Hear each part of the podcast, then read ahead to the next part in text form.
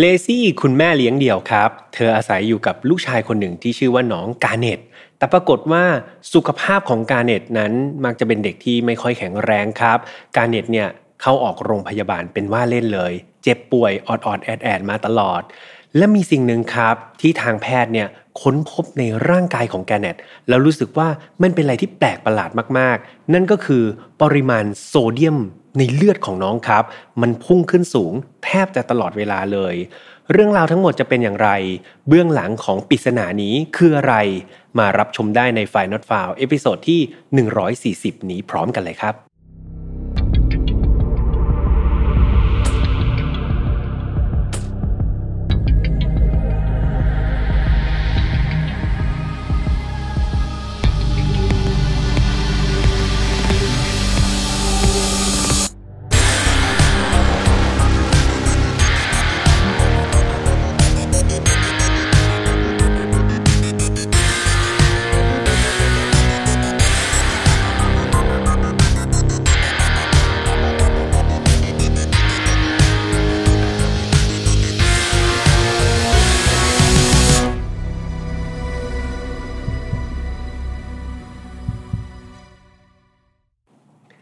สวัสดีครับยินดีต้อนรับเข้าสู่ Final Fire Podcast นะครับวันนี้คุณอยู่กับผมแฮมทัชพลเช่นเคยครับเรามากันในเอพิโซดที่140กันแล้วนะครับก็เรียกว่าเรื่อยๆมาเรียงๆนะครับขอบคุณทุกคนมากนะครับที่ยังอยู่ด้วยกันแล้วก็ยังไม่เบื่อกันไปก่อนนะครับหลายๆคนบอกว่าฟังมา100กว่าตอนเนี่ยเริ่มจะเบื่อหรือเปล่าถ้าเกิดอยากให้ปรับเปลี่ยนนะครับในเรื่องราวที่นำมาเล่าครับอยากจะฟังแนวอื่นบ้างที่ไม่ใช่คดีฆาตกรรมอยากจะฟังเป็นเรื่องราวปริศนาเรื่องลึกเรื่องลี้ลับหรือว่าเรื่องอะไรก็ตามนะครับยังไงก็สามารถที่จะคอมเมนต์แล้วก็แนะนำกันได้พี่แอมสัญญาเลยครับว่าจะเข้าไปอ่านให้ได้เยอะที่สุดเท่าที่จะทำได้นะครับเพราะว่าตอนนี้ตารางชีวิตของพี่แอมเนี่ยค่อนข้างที่จะแน่นมากๆครับแต่ว่าทุกๆครั้งที่ว่างเนี่ยก็จะพยายามเข้าไปอ่านคอมเมนต์แม้ว่าจะไม่ได้ตอบทุกๆคอมเมนต์เหมือนอย่างเดิมนะครับแต่ว่าทุกๆคอมเมนต์นั้นผ่านสายตาของพี่แอมแน่นอนครับทุกๆกำลังใจน้อมรับไว้ด้วยความขอบคุณครับทุกๆคำติเนี่ยยังไงพี่แอมรับทราบครับแล้วก็จะนำมาปรับปรุงพัฒนาร่วมกับทีมงานมากขึ้นเรื่อยๆเนาะสำหรับเรื่องราวในวันนี้หรือว่าคดีในวันนี้ครับต้องบอกว่าเป็นอีกหนึ่งคดีที่อยากให้ทุกคนเนี่ยค่อยๆไปดูปริศนาที่เกิดขึ้นครับแล้วก็คำตอบที่มันค่อนข้างที่จะคาดไม่ถึงกันเลยทีเดียวดังนั้นครับบทสรุปที่มันน่าเศร้าแบบนี้ก็เลยต้องพูดคำเตือนเหมือนเดิมทุกครั้งว่า Find Not Found ไม่สนับสนุนความรุนแรงทุกประเภทครับทุกเรื่องที่นำมาเล่าอยากให้ฟังไว้เป็นแนวทางในการป้องกันตัวเองเรามาถอดบทเรียนครับจากอดีตที่มันเลวร้ายไม่ให้เกิดกับเราแล้วก็คนที่เรารักครับน้องๆอายุต่ำกว่า18ปีตอนนี้มีคุณพ่อคุณแม่มีผู้ปกครองนะครับฟังด้วยกันอย่างน้อยๆเนี่ยท่านจะได้ช่วยถอดบทเรียนเนาะแล้วก็แนะนำครับว่าเรื่องราวที่ฟังเหล่านี้มันช่วยอะไรเราได้นะเรามีความรู้อะไรจากเรื่องราวที่เราได้ฟังมันจะเป็นประโยชน์ให้กับเรามากๆเลยล่ะครับดังนั้นครับถ้าเกิดทุกคนพร้อมกันแล้วมาฟังเอพิโซดที่140ไปพร้อมกันเลยครับเรื่องราวนี้ต้องเริ่มต้นที่เด็กผู้ชายคนหนึ่งที่ชื่อว่ากาเน็ตพอทอมสันเขาเกิดในวันที่3ธันวาคมปี2008ที่เมืองดีเคเตอร์รัฐอลาบามาประเทศสหรัฐอเมริกา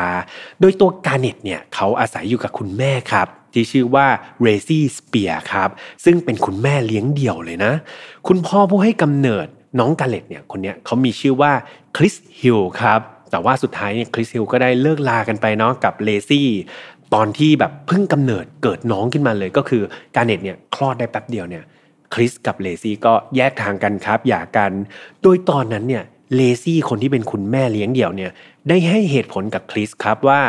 กาเน็ตเนี่ยเด็กที่คลอดออกมาเนี่ยไม่ใช่ลูกของเขาครับเป็นลูกของเธอกับผู้ชายคนอื่นดังนั้นเธอต้องการที่จะหย่าขาดครับกับคริสแล้วก็มีการขู่ด้วยนะครับบอกว่าห้ามไม่ให้คริสเนี่ยมาเข้าใกล้ตัวเธอแล้วก็มาเข้าใกล้ลูกของเธอด้วยครับหลังจากเลิกลากันไปเนี่ยเลซี่ก็ต้องกลายเป็นคุณแม่เลี้ยงเดี่ยวแล้วก็อาศัยอยู่ในอลาบามาเนี่ยครับร่วมกับแกเน็ตที่เป็นลูกชายก่อนที่ต่อมาเนี่ยพวกเขาก็จะย้ายจากอลาบามาไปอยู่กันที่นิวยอร์กแทนแต่เมื่อไปอยู่ที่ใหม่แล้วนะครับเพื่อนๆปรากฏว่าเลซี่เนี่ยคนที่เป็นคุณแม่เนี่ยเหมือนเธอจะมีเรื่องที่ปวดหัวครับหรือว่าเรื่องที่กังวลใจเนี่ยขึ้นมาเรื่อยๆเลยโดยเฉพาะปัญหาเกี่ยวกับสุขภาพของน้องแกเน็ตนั่นเองเธอได้โพสต์ครับเรื่องราวความเจ็บป่วยอดแอดของกาเน็ตเนี่ยให้กับเพื่อนๆในโลกโซเชียลของเธอได้รับรู้อยู่เสมอคือเอาจริงๆกาเน็ตครับเป็นเด็กที่ ไม่แข็งแรงมาตั้งแต่เกิดแล้วเนาะคือตั้งแต่เกิดมาเนี่ยเด็กก็เป็นเด็กที่แบบเจ็บป่วยอยู่ตลอดเวลาตอนอายุได้2เดือนครับการเน็ตเนี่ยตอนนั้นเนี่ยมีอาการก็คือไม่สามารถเก็บอาหารไว้ในร่างกายได้ครับหลังจากรับประทานเข้าไปหรือพูดเป็นภาษาบ้านๆก็คือกินอะไรเข้าไปก็อาเจียนออกมาครับอ้วกออกมาทั้งหมดเลยสิ่งนี้มันส่งผลให้เด็กอะครับเด็กตัวเล็กๆเนี่ยน้ำหนักลดลงครับจนน่าเป็นห่วงและมันก็ต่ำกว่าเกณฑ์มาตรฐานที่ทางแพทย์ระบุไว้หรือว่าเกณฑ์มาตรฐานทั่วๆไปสิ่งนี้ตอนแรกเนาะที่น้องการเน็ตเนี่ยไม่รับอาหารครับแบบเหมือนอ้วกออกมาตลอดเนี่ยเลซี่คนที่เป็นแม่พยายามที่จะช่วยประคับประคองและดูแลเธอไม่ยอมแพ้ครับเด็กขนาดนี้แน่นอนว่าก็ต้องเหมือนกินนมแม่อยู่ใช่ไหมยังเด็กอยู่เลซี่ก็เลยคิดว่าเอ๊ะหรือว่าน้องเนี่ยไม่รับนมแม่หรือเปล่าร่างกายไม่รับนมแม่ก็เลยเปลี่ยนครับจากนมแม่เนี่ยเปลี่ยนมาเป็นนมผงซึ่งเป็นสูตรสำหรับเด็กทารกแทนนะครับซึ่งลองแก้ปัญหาดูว่าไม่เป็นนมแม่ลองเป็นนมผงโอเคไหมแต่ดูเหมือนผลลัพธ์ก็ยังเหมือนเดิมครับการเน็ตยังคงกินนมผงเข้าไปแล้วก็อาเจียนออกมาเหมือนเดิมครับหมดเกลี้ยงเช่นเคยเลซี่ครับคนที่เป็นแม่ก็ไม่ยอมแพ้อีกเลยลองหาวิธีอื่นเพิ่มเติมเองเช่นผสมนมแม่กับนมผงผสมกันทำนู่นทำนี่ทำอะไรให้กินนะครับแต่ไม่ว่าอะไรผ่านเข้าปากน้องกันเน็ตไปเนี่ยปรากฏว่าน้องอ้วกออกมาหมดเลยครับอาเจียนออกมาในที่สุดนะครับเลซี่ก็เห็นมาโหรักษาเองแบบนี้ลูกไม่รอดแน่ๆครับเพราะว่ากินอะไรไม่ได้ใช่ไหมน้ำหนักก็ลดลงมากขึ้นเรื่อยๆเธอก็เลยต้องพาการเน็ตครับกลับไปที่โรงพยาบาลไปหาคุณหมอเฉพาะทางอีกครั้งเมื่อไปถึงโรงพยาบาลเนี่ยทางแพทย์ก็มีการเจาะเลือดน้องดูครับและแพทย์ก็พบอะไรบางอย่างที่มันผิดปกติเอามากๆเลยนั่นก็คือระดับโซเดียมครับในเลือดของน้องการเน็ตเนี่ยมันสูงมากๆครับสูงกว่าระดับมาตรฐานเอามากๆทางแพทย์เนี่ยเชื่อว่านี่คือสาเหตุครับนี่น่าจะเป็นปัจจัยที่ทำให้การเน็ตเนี่ยปวดท้องครับอย่างต่อเนื่องแล้วก็ทำให้ร่างกายของน้องเนี่ยไม่รับอาหารใดๆออกมาเลยนะครับเมื่อพบสาเหตุแบบนี้แล้วทางแพทย์ก็ต้องช่วยเหลือแล้วครับก็รักษาโดยการทำการขับสารโซเดียมออกมาจากร่างกายนะครับออกมาจากระบบอวัยวะต่างๆของการเน็ตออกให้หมดและหลังจากที่รักษาด้วยวิธีนี้เสร็จสิ้นเนี่ยก็ดูเหมือนสุขภาพครับแล้วก็อาการของน้องการเน็ตเนี่ยมันก็จะดีขึ้นเรื่อยๆนะครับแต่ดูเหมือนหลังจากที่น้องกลับมาอยู่บ้านได้ราวๆแค่1เดือนเท่านั้นเองครับการเน็ตกลับมาเจ็บป่วยอีกแล้วครับกลับมาป่วยด้วยโรคลักษณะแบบเดิมเลยก็คือกินอะไรไม่ได้ครับกินแล้วก็อ้วกกินแล้วก็อาเจียนออกมาเลซี่ครับคราวนี้เธอก็ไม่รอช้าครับเธอรู้สึกว่ามันเหมือนเดิมแล้วแหละเธอก็เลยรีบพาน้องแกเน็ตเนี่ยกลับไปหาคุณหมออีกครั้งแล้วมันก็พบเรื่องแปลกๆอีกแล้วครับเรื่องแปลกๆเหมือนเดิมนั่นก็คือทางแพทย์เนี่ยเจาะเลือดน้องไปตรวจแล้วก็พบว่า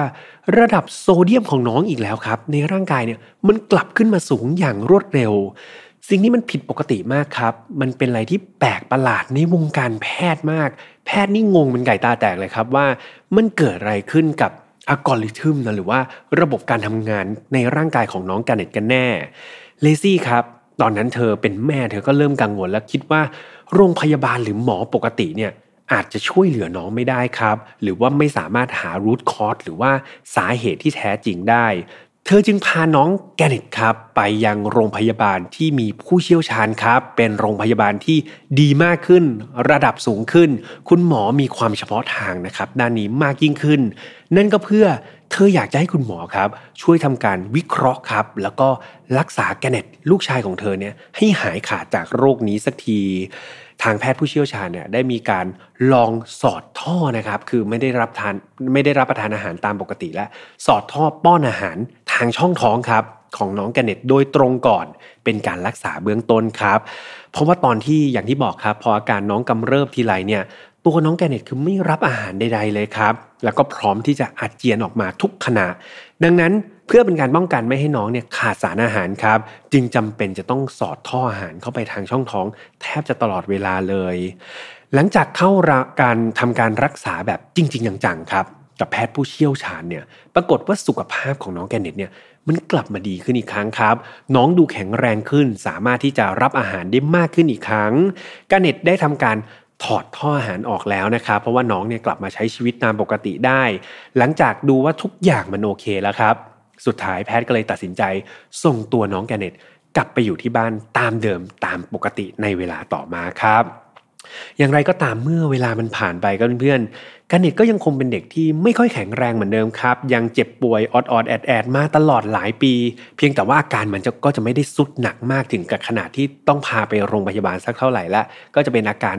เจ็บป่วยที่พอจะรักษาเองที่บ้านได้ครับอาการหลักๆเลยของน้องเนี่ยส่วนมากก็จะเป็นปวดท้องครับปวดหัวแล้วก็ถ้าหนักหน่อยเนี่ยก็อาจจะมีอาการชักเกร็งนะครับซึ่งก็ค่อนข้างจะเป็นอันตรายมากๆสิ่งนี้มันดูสร้างความกลุ้มใจให้กับใครครับให้กับเลซี่ใช่ไหมครับให้กับคุณแม่เป็นอย่างมากเธอพยายามที่จะจดบันทึกครับอาหารทุกมื้อเลยนะเครื่องดื่มทุกชนิดครับที่น้องการ์เน็ตเนี่ยบริโภคเข้าไปเธอจดอย่างแข็งขันเลยครับเลซี่เรียกว่าแบบคุณแม่นี่มีวินัยครับในการจดทุกมื้ออาหารไม่มีมื้อไหนเลยครับหรือว่าไม่มีอาหารหรือว่าเครื่องดื่มไหนเลยที่เธอตกหล่นและไม่ได้จดลงไปครับเธอเรียกว่าทุ่มเทให้กับการรักษาอาการเจ็บป่วยของลูกชายของเธอเนี่ยอย่างเต็มที่จนเรียกว่าใช้เวลาแทบจะค่อนชีวิตของเธอนะครับเพื่อหาทางรักษาอาการน้องแกเน็ตให้ได้แต่ทุกครั้งครับพอเวลาน้องป่วยมากๆแล้วพาไปหาคุณหมอเนี่ยแพทย์ก็จะเหมือนเดิมครับเจาะเลือดแล้วก็จะเจอเรื่องประหลาดแบบนี้แล้วก็จะพบกับอาการงงงวยครับอาการประหลาดที่เกิดขึ้นกับน้องแกเน็ตเป็นอย่างมากมันเหมือนกับว่าร่างกายของน้องแกเน็ตสามารถที่จะสร้างโซเดียมได้เองเลยครับให้มันเพิ่มขึ้นมาปริมาณมากยังไงอย่างนั้นในสภาวะความเครียดแบบนี้ครับกดดันแบบนี้เลซี่คนที่เป็นแม่เนี่ยก็เลือกใช้โลกอินเทอร์เน็ตครับเป็นพื้นที่ในการพักผ่อนหย่อนใจของเธอเพราะว่าเธอเครียดใช่ไหมครับลูกเธอไม่สบายเธอก็เป็นคุณแม่เลี้ยงเดี่ยวไม่รู้ว่าจะไปพูดคุยกับใครเธอก็ใช้โลกอินเทอร์เน็ตนี่นะครับเป็นที่ระบายอารมณ์ของเธอเธอเริ่มที่จะเขียนบล็อกครับในสมัยก่อนคนจะนิยมเขียนบล็อกก็คล้ายๆแบบFacebook อย่างเงี้ยครับก็เป็นหน้าบล็อกให้คนเข้ามาอ่านเธอเขียนบล็อกเกี่ยวกับสุขภาพครับของน้องการ์เน็ตโดยเฉพาะโดยมีการอัปเดตอาการของน้องนะครับเป็นระยะจนมีคนนะครับไปเจอบล็อกอันนี้แล้วก็เริ่มที่จะสนใจนะเข้ามาอ่านเป็นประจำนะครับอ่านไปเรื่อยๆเนื้อหาที่เลซี่เขียนลงไปก็จะเป็นการบันทึกชีวิตของการ์เน็ตในแต่ละวันครับการต่อสู้ดิ้นรนของสองแม่ลูกนะครับเพื่อค้นหาสาเหตุที่แท้จริงว่าอะไรหนอคือทำให้การ์เน็ตเนี่ยมีสารโซเดียมในร่างกายมากขนาดนั้นครับรวมถึงเลซี่เนี่ยได้เขียนลงในบล็อกด้วยนะครับว่าพ่อแท้ๆของน้องแกเน็ตเนี่ยเป็นเจ้าหน้าที่ตำรวจครับซึ่งเสียชีวิตไปในอุบัติเหตุนะครับทางรถยนต์ในตอนที่เธอเนี่ยกำลังตั้งครรภ์น้องแกเน็ตอยู่นั่นเองบล็อกที่เรซี่เขียนออกมาครับเรียกว่ามันป๊อปปูล่าครับมันได้รับความนิยมเป็นอย่างมากมีผู้คนเนี่ยเข้ามาอ่านแล้วก็รู้สึกแบบเป็นไงเห็นอกเห็นใจใช่ไหมครับแล้วก็รู้สึกสงสารครับเลซี่เป็นอย่างมากทุกคนเนี่ยพร้อมที่จะส่งเงินครับหรือว่าส่งของใช้เข้ามาช่วยเหลือเธอเข้ามาสนับสนุนเธอเข้ามาเป็นกำลังใจให้กับตัวเธอแล้วก็การ์เน็ตแบบเยอะมากๆและดูเหมือนเรื่องราวของการ์เน็ตเนี่ยมันจะได้รับการแพร่หลายครับในโลกโซเชียลในโลกอินเทอร์เน็ตเนี่ยมากขึ้นเรื่อยๆแต่แล้วครับเพื่อนๆในเดือนมกราคมปี2014ตอนนั้นเนี่ยน้องการ์เน็ตอายุได้5ขวบแล้วนะครับคือน้องก็ต่อสู้เป็นอย่างมากเลยนะจนกระทั่งตัวเองเนี่ยอายุได้5ขวบปรากฏว่าวันนั้นครับน้องตื่นขึ้นมาด้วยอาการแบบไข้สูงมากๆเลยเพื่อนไข้สูงปี๊ดเลยนอกจากไข้สูงแล้วยังมีอาการปวดท้องอย่างรุนแรงครับเลซี่คนที่เป็นแม่เห็นลูกอาการไม่ดีขนาดนั้นแน่นอนครับเธอก็ไม่รีรอที่จะพาตัวการ์เน็ตเนี่ยรีบไปส่งโรงพยาบาลทันทีทางแพทย์ครับต้องทำเหมือนเดิมครับอย่างแรกก็คือเจาะเลือดของน้องไปตรวจนะครับแล้วก็เช่นเดิมผลออกมาก็คือระดับโซเดียมครับในเลือดของการ์เน็ตเนี่ยมันสูงทะลุค่ามาตรฐานแบบทะลุไปไกลโขเลยครับดังนั้นการรักษาที่ทำได้ในตอนนี้ก็คือการล้างโซเดียมออกจากระบบร่างกายของการ์เน็ตออกทันทีครับทางแพทย์รีบส่งตัวน้องเข้าไปในห้อง ICU นะครับแล้วก็ทำการขับสารโซเดียมออกมาให้เร็วที่สุดครับหลังจากที่มีการ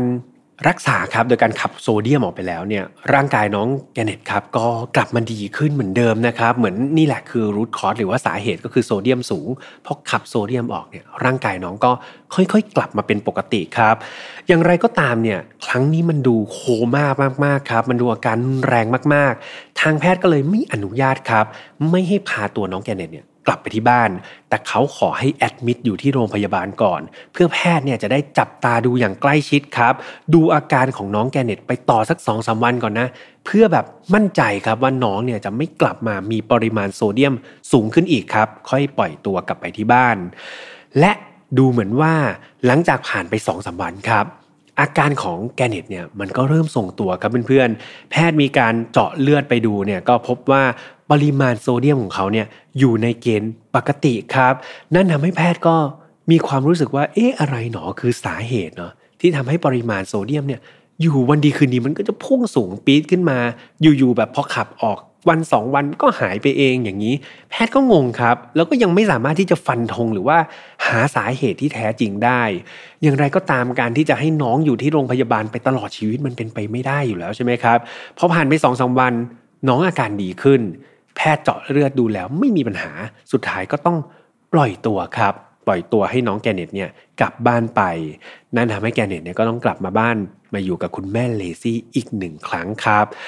แต่หลังจากอยู่บ้านได้ไม่นานอีกแล้วครับเพื่อนๆอยู่ได้ไม่นานเลยอาการของน้องแกเน็ตกลับมาสุดอย่างรวดเร็วครับในวันที่19มกราคมครับยังอยู่ในเดือนมกราคมเหมือนเดิมเลยนะวันที่19เนี่ยเขาต้องกลับไปที่โรงพยาบาลอีกครั้งหนึ่งแล้วก็เหมือนเดิมครับแพทย์ที่รับเคสเจาะเลือดไปดูทุกอย่างเหมือนเดิมเดจาวูปริมาณเลือดครับมีปริมาณโซเดียมที่สูงขึ้นมากอย่างไม่น่าเชื่อครับคือมันไม่น่าเชื่อเลยนะจากวันที่ออกจากโรงพยาบาลจนวันที่กลับมาใหม่เนี่ยโซเดียมมันแบบหน้ามือเป็นหลังมือเลยครับมันพุ่งปี๊ดขึ้นไปเลยสิ่งนี้ครับทางแพทย์ก็เลยส่งตัวน้องแกรเน็ตเนี่ยในที่โรงพยาบาลใหม่เลยครับเป็นโรงพยาบาลเด็กเฉพาะทางครับเพื่อทำการเฝ้าระวังครับแล้วก็ดูอาการของน้องแกเน็ตแบบใกล้ชิดครับเป็น close monitoring เลยแบบดูไม่ให้แบบห่างสายตาเลยอย่างไรก็ตามดูเหมือนอาการรอบนี้ของน้องแกเน็ตเนี่ยมันไม่ดีขึ้นแบบรอบก่อนๆครับอาการน้องเนี่ยดูรุนแรงมากขึ้นเรื่อยๆในระยะเวลารวดเร็วครับแพทย์พบว่าน้องเริ่มมีอาการสมองบวมครับแล้วก็อวัยวะต่างๆเนี่ยมันเริ่มที่จะทำงานอย่างมีปัญหาแล้วตอนนั้นน้องต้องอยู่ใน ICU ตลอดเวลาครับทางแพทย์เนี่ยมีการพยายามอย่างหนักเลยนะที่จะรักษาร่างหรือว่าชีวิตของน้องแกเน็ตไว้ให้ได้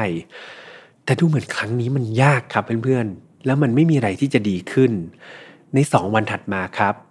น้องแกเน็ตในวัย5ขวบได้จากโลกนี้ไปอย่างทุกข์ทรมานครับสิ่งนี้มันได้สร้างความงงงวยครับความน่าสงสัยให้กับทีมแพทย์เป็นอย่างมาก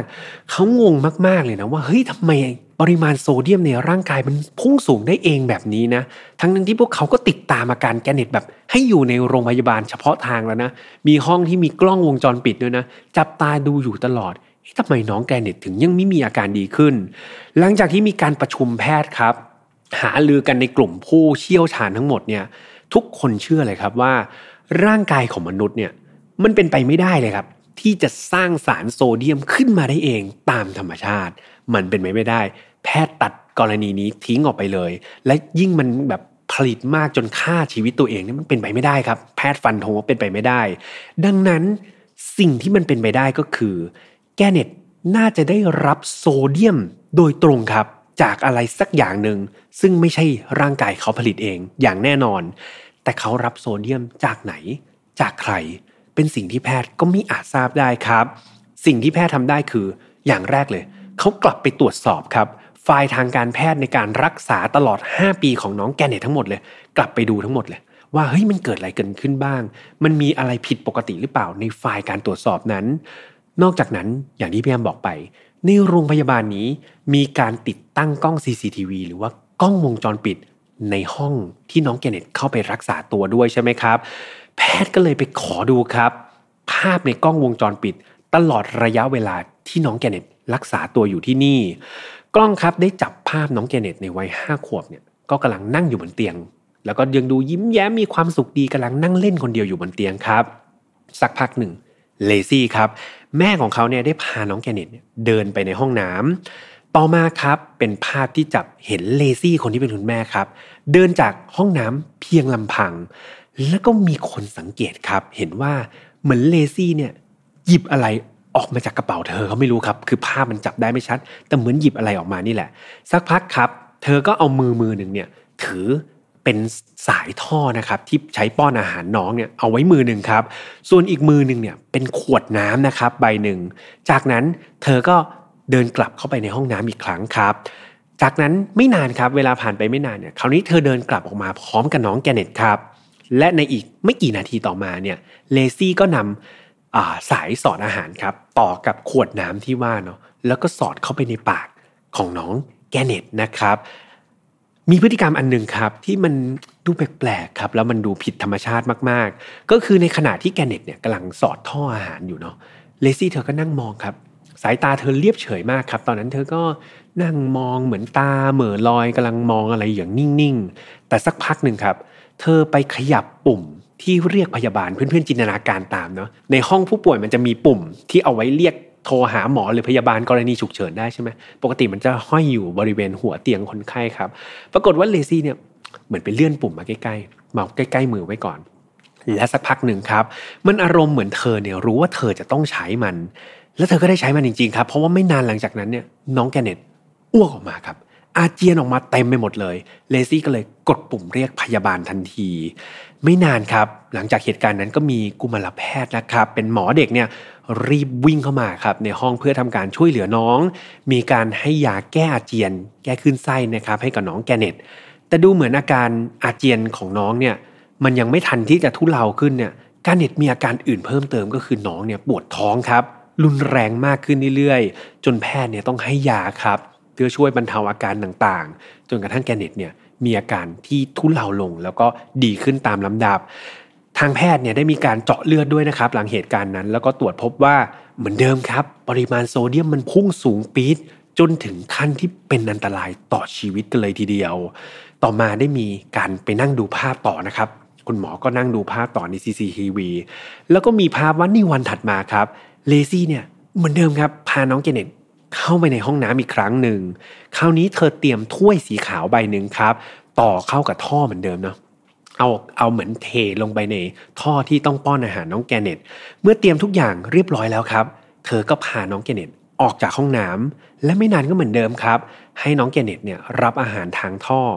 แล้วหลังจากรับอาหารไปได้ไม่นานน้องแกเน็ตก็จะมีอาการที่แย่ลงทันทีครับ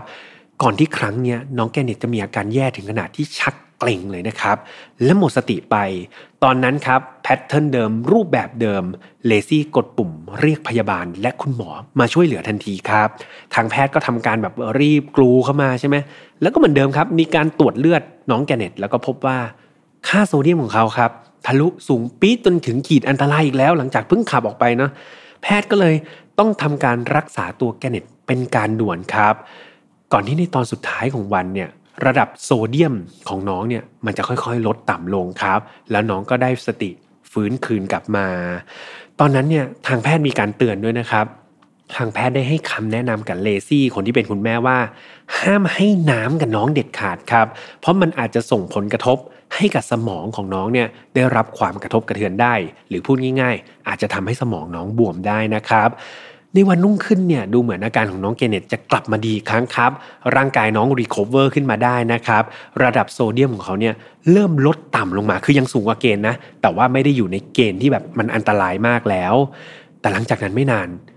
แพทย์ก็ดูภาพต่อนี่ที่พยายามเล่าเป็นการแบบเล่าตามภาพ CCTV นะครับมีการจับภาพครับว่าเลซี่มีการป้อนน้ำครับให้กับน้องแกเน็ตแบบเต็มขวดเลยนะครับให้จนหมดขวดเลยสิ่งนี้ครับทำให้น้องแกเน็ตเนี่ยหยุดหายใจกระทันหันดวงตาของน้องแกเน็ตตอนนั้นภาพใน CCTV เนี่ยจับได้เลยว่าน้องเนี่ยดวงตาเบิกโพรงเลยนะครับแล้วก็ไม่มีการตอบสนองใดๆในเวลานั้นนั่นเองครับทำให้แพทย์เนี่ยเข้าไปช่วยเหลือและสุดท้ายก็ช่วยเหลือไม่ทันครับนี่คือเสี้ยววินาทีสุดท้ายของน้องแกเน็ตครับเด็กชายวัย5 ปีที่ต้องเสียชีวิตอย่างทุกทรมานแน่นอนว่าหลักฐานใน CCTV เหล่านี้มันชัดเจนครับว่าปริศนาค่าโซเดียมที่มันเพิ่มขึ้นอย่างสูงในตัวแกเน็ตนั้นน่ะต้นเหตุมันมาจากอะไรครับทางแพทย์ก็เลยรีบนำภาพเหล่านี้หรือว่าหลักฐานเหล่านี้ส่งให้กับเจ้าหน้าที่ตำรวจทันทีครับเมื่อมันไปถึงมือเจ้าหน้าที่ตำรวจเนี่ยตำรวจก็เชื่อเลยครับว่าการเสียชีวิตของน้องแกเน็ตเนี่ยมันไม่ใช่ธรรมชาติครับ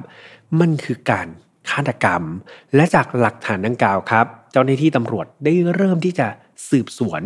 โดยอย่างแรกเลยพวกเขาไปที่บ้านของเลซี่และบ้านของแกเน็ตก็คือบ้านของน้องและคุณแม่ครับที่อาศัยอยู่ด้วยกันเพื่อทำการตรวจค้นหาหลักฐานครับและทันทีที่เจ้าหน้าที่ตำรวจเนี่ยเดินเข้าไปในบ้านเพื่อนๆนึกภาพตามนะสิ่งที่พวกเขาพบในบ้านคือถุงเกลือครับ เหมือนถุงเกลือที่เราใช้ปรุงอาหารเนี่ยมากกว่า70ถุงครับเกือบ100ถุงเนี่ยวางเต็มบ้านไปหมดเลยครับวางเต็มไปหมดเลยนอกจากนี้ยังพบกล่องครับกล่องที่บรรจุเกลือทะเลเนี่ยกล่องใหญ่ๆถึง2กล่องเนี่ยในถังนะครับถังขยะบริเวณห้องครัวอีกด้วยสิ่งนี้มันไม่รู้จะเป็นหลักฐานที่ชัดเจนขนาดไหนแล้วครับคนเรามันจะใช้เกลืออะไรเยอะขนาดนั้นเป็นคนธรรมดาไม่ได้หมักปลาขายใช่ไหมครับไม่ได้หมักของทะเลขายมีเกลือ70กว่าถุงแล้วก็เกลือทะเลกล่องใหญ่ๆสาเหตุนี้ครับมันน่าจะเป็นสิ่งที่เกี่ยวข้องกับปริมาณโซเดียมในร่างกายของน้องการ์เน็ตที่มันสูงอย่างผิดปกติได้อย่างแน่นอนครับและตัวฆาตกรหรือตัวคนร้ายของคดีนี้มันกลับไม่ใช่ใครที่ไหนครับแต่คือนางเลซี่สเปียร์แม่แท้ๆของน้องการ์เน็ตนั่นเองจากสิ่งนี้ครับเลซี่ถูกเจ้าหน้าที่ตำรวจจับกุมทันทีนะครับแม้ว่าจะพิสูจน์ไม่ได้ว่าน้ำที่ให้น้องดื่มเนี่ยเป็นน้ำเกลือหรือว่าอาหารที่ต่อท่อนี่มันเป็นเกลือเนาะแต่ว่าด้วยหลักฐานต่างๆเนี่ยมันยากที่จะปฏิเสธได้จริงๆครับว่าเธอไม่มีส่วนเกี่ยวข้องอะไรกับเรื่องนี้ทางเจ้าหน้าที่ตำรวจเนี่ยเชื่อและตั้งข้อสันนิษฐานว่าเลซี่คนที่เป็นแม่เนี่ยตั้งใจวางยาลูกชายแท้ๆของเธอด้วยการใส่เกลือในปริมาณมากๆครับลงไปให้แกเน็ตเนี่ยรับประทานเข้าไปส่วนแรงจูงใจเนี่ยแอบตกใจนิดนึงครับทางเจ้าหน้าที่ตำรวจเนี่ยเชื่อว่าเลซี่ครับมีอาการทางจิตอย่างหนึ่งคือ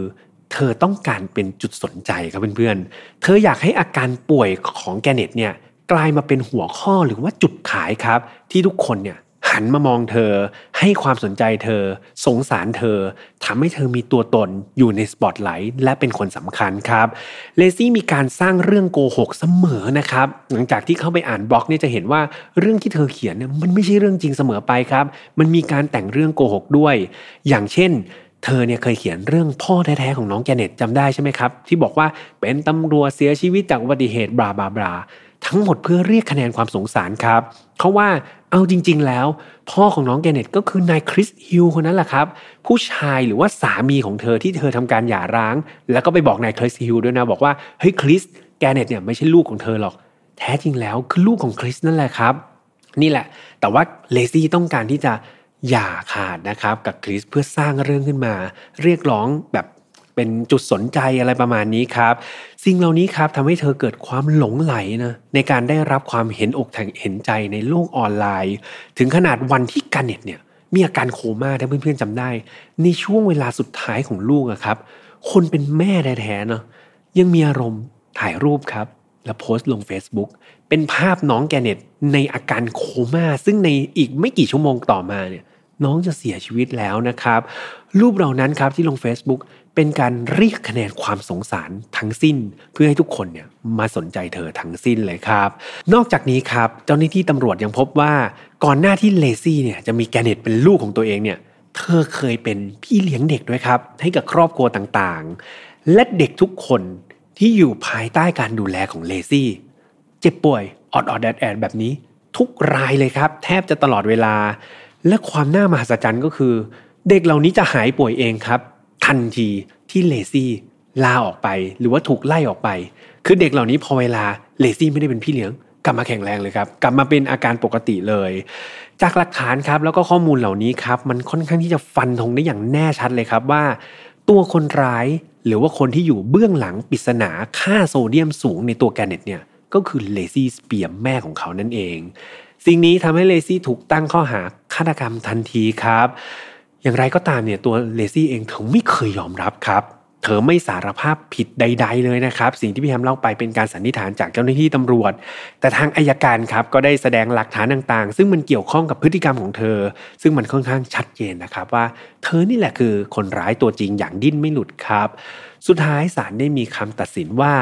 เลซี่มีความผิดจริงนะครับเป็น second degree murder ครับกับลูกชายของเธอนะครับน้องการ์เน็ตและต้องถูกตัดสินจำคุกตลอดชีวิตนะครับในปี2015นั่นเองโดยเธอจะมีสิทธิ์อุทธรณ์นะครับหลังจากที่เธอเนี่ยจำคุกไปได้20ปีครับหลังจากที่เลซี่ครับเข้ารับโทษในเรือนจำแล้วเนี่ยมันก็มีเรื่องเล่าออกมาครับโดยเรื่องเล่านั้นนะออกมาจากปากของรีเบคก้าสเปียร์คือน้องสาวของเลซี่นะครับรีเบคก้าเนี่ยได้ให้สัมภาษณ์สื่อแห่งหนึ่งบอกว่าชีวิตของเลซี่เนี่ยหลังจากเข้าไปอยู่ในหลังลูกกรงแล้วเนี่ย ชีวิตเธอไม่ได้สุขสบายเลยครับเธอเนี่ยถูกผู้ร่วมห้องขังคนอื่นๆเนี่ยรุมกันแกล้งอยู่เสมอเลยเนื่องจากประวัติครับหรือว่าสิ่งที่เลซี่ทำไปกับลูกของเธอเนี่ยมันไปสร้างความโกรธแค้นครับให้กับนักโทษหญิงหลายๆคนที่เขามีลูกเหมือนกันคือเป็นนักโทษเหมือนกันนะแต่ว่ารู้สึกแบบเฮ้ยเธอทำกับลูกอย่างนี้ได้ไงเธอเป็นแม่นะนักโทษคนอื่นก็เลยรุมกันแกล้งเลซี่ครับทำให้ชีวิตเธอเนี่ยระหว่างที่รับโทษเนี่ยไม่ได้สุขสบายเลยแถมแม่ครัวครับในเรือนจำเนี่ยก็ยังแบบมีอินเนอร์เนี่ยมีอารมณ์ร่วมกับสิ่งที่เลซี่ทำด้วยมันมีหลายๆครั้งเลยครับที่แม่ครัวเนี่ยจงใจเทเกลือครับลงไปในอาหารของเลซี่แบบต่อหน้าต่อตาเลยนะคือปกตินักโทษจะเดินไปรับอาหารใช่ไหมครับพอช็อตที่เลซี่ไปรับอาหารเนี่ยเขาตักอาหารเสร็จปุ๊บเขาเอาถุงเกลือเทใส่ครับแล้วก็บอกว่าอ่ะเนี่ยอาหารของเธอก็ถือว่าเป็นการเหมือนแก้แค้นนะครับที่ให้แทนน้องแกนเน็ตหรือเปล่าก็ไม่รู้นะครับสำหรับแม่ครัวแล้วก็นักโทษคนอื่นๆในเรือนจำครับและคดีนี้ก็ปิดตัวลงไปอย่างน่าเศร้าอีกเช่นเคยครับก็ไม่น่าเชื่อเหมือนกันนะครับเพื่อนๆว่าสุดท้ายแล้วสิ่งที่เราเห็นเนาะในโลกของอินเทอร์เน็ตคุณแม่คนหนึ่งครับที่ต่อสู้ที่ต้องทุกข์ทรมานแล้วก็ดิ้นรนพยายามทุ่มเทกว่าค่อนชีวิตของเธอเนี่ยในการรักษาลูกชายคนหนึ่งเนี่ยให้หลุดพ้นจากอาการประหลาดได้เนี่ยกลับกลายเป็นมัจจุราชครับหรือว่าคนที่อยู่เบื้องหลังอาการเจ็บป่วยนั้นซะเองครับโดยสุดท้ายแล้วสิ่งที่เธอคิดสิ่งที่เธอต้องการเนี่ยมันไม่ใช่เพื่อลูกครับแต่กลับกลายเป็นเพื่อตัวเธอเองถ้ามันเป็นอย่างที่ตำรวจเล่าจริงเนาะดังนั้นอย่างที่บอกครับบทเรียนจากเรื่องนี้มันมีหลายส่วนมากๆเลยแต่สิ่งหนึ่งที่พี่ฮัมคิดว่ามันสะท้อนออกมาและได้เห็นอย่างชัดเจนก็คือเรื่องของ image ครับหรือว่าสิ่งที่เราเห็นทางโลกของโซเชียลหลายๆคนเนี่ยแน่นอนว่าเรามีโลกโซเชียลหลายๆครั้งเราก็อยากจะโชว์ภาพใช่ไหมครับหรือว่าความรู้สึกในด้านดีซะส่วนใหญ่เนาะก็จะมีแหละที่เราอาจจะบ่นในเรื่องไม่ดีบ้างดังนั้นครับสิ่งที่เราเห็นเนี่ยมันเป็นแค่มุมหนึ่งของคนคนหนึ่งเท่านั้นเองบางทีเราจะรู้สึกว่าเฮ้ยทำไมคนคนนี้มันดูมีความสุขตลอดเวลาไปเที่ยวต่างประเทศไปกินของอร่อยไปทำนู่นทำนี่ไม่ทำการทำงานเหรอมันอาจจะเป็นแค่ส่วนหนึ่งเท่านั้นเองครับมันยังมีอีกหลายๆส่วนที่เขาอาจจะต้องใช้ความพยายามความทุ่มเทความขยันความต่อสู้อะไรอีกหลายๆอย่างเลยซึ่งเรามองไม่เห็นครับตอนที่เขาลำบากเราอาจจะมองไม่เห็นดังนั้นครับโลกโซเชียลกับโลกแห่งความเป็นจริงบางทีมันเป็นโลกคู่ขนานกันครับเราอย่าไปใส่อารมณ์เราอย่าไปอคติหรือไปอะไรกับโลกที่เป็นโซเชียลมากนักเช่นเดียวกันครับกับโลกโซเชียลของเราเนี่ยมันก็เป็นพื้นที่ส่วนตัวของเราเนาะเราอยากจะลงอะไรก็ลงไปแต่ก็อย่างที่บอกครับเรื่องของข้อมูล privacy เนี่ยอย่างที่พี่ฮัมเตือนไปในหลายๆตอนเนาะก็ถ้าเป็นไปได้ก็อย่าไปลงมันนะครับก็ลงภาพความสุขเหมือนพี่ฮัมลงไปเที่ยวทะเลก็ลงไปแต่อะไรที่มันเป็น privacy เป็นข้อมูลส่วนตัวมากๆก็เป็นดาบสองคมนะครับอย่างไรก็เตือนไว้ด้วย